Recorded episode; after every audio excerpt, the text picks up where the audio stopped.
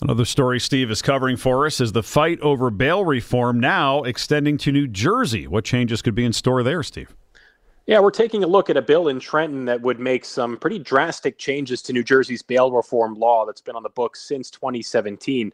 Back then, it passed in a bipartisan vote. It was engineered in part by then Governor Chris Christie. Uh, it's a little different in New York in that it still gives judges some leeway but uh, New Jersey starts with the presumption that most defendants should be free before their trial. And if prosecutors feel differently, then they have to make their case to the judge. This bill from Senator Paul Sarlo would basically reverse that.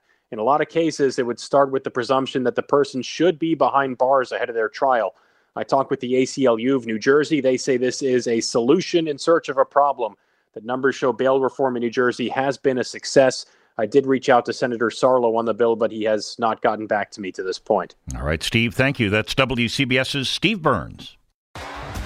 T Mobile has invested billions to light up America's largest 5G network from big cities to small towns, including right here in yours.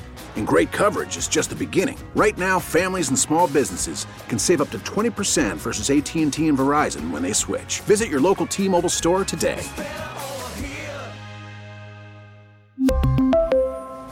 Plan savings with three lines of T Mobile Essentials versus comparable available plans. Plan features and taxes and fees may vary.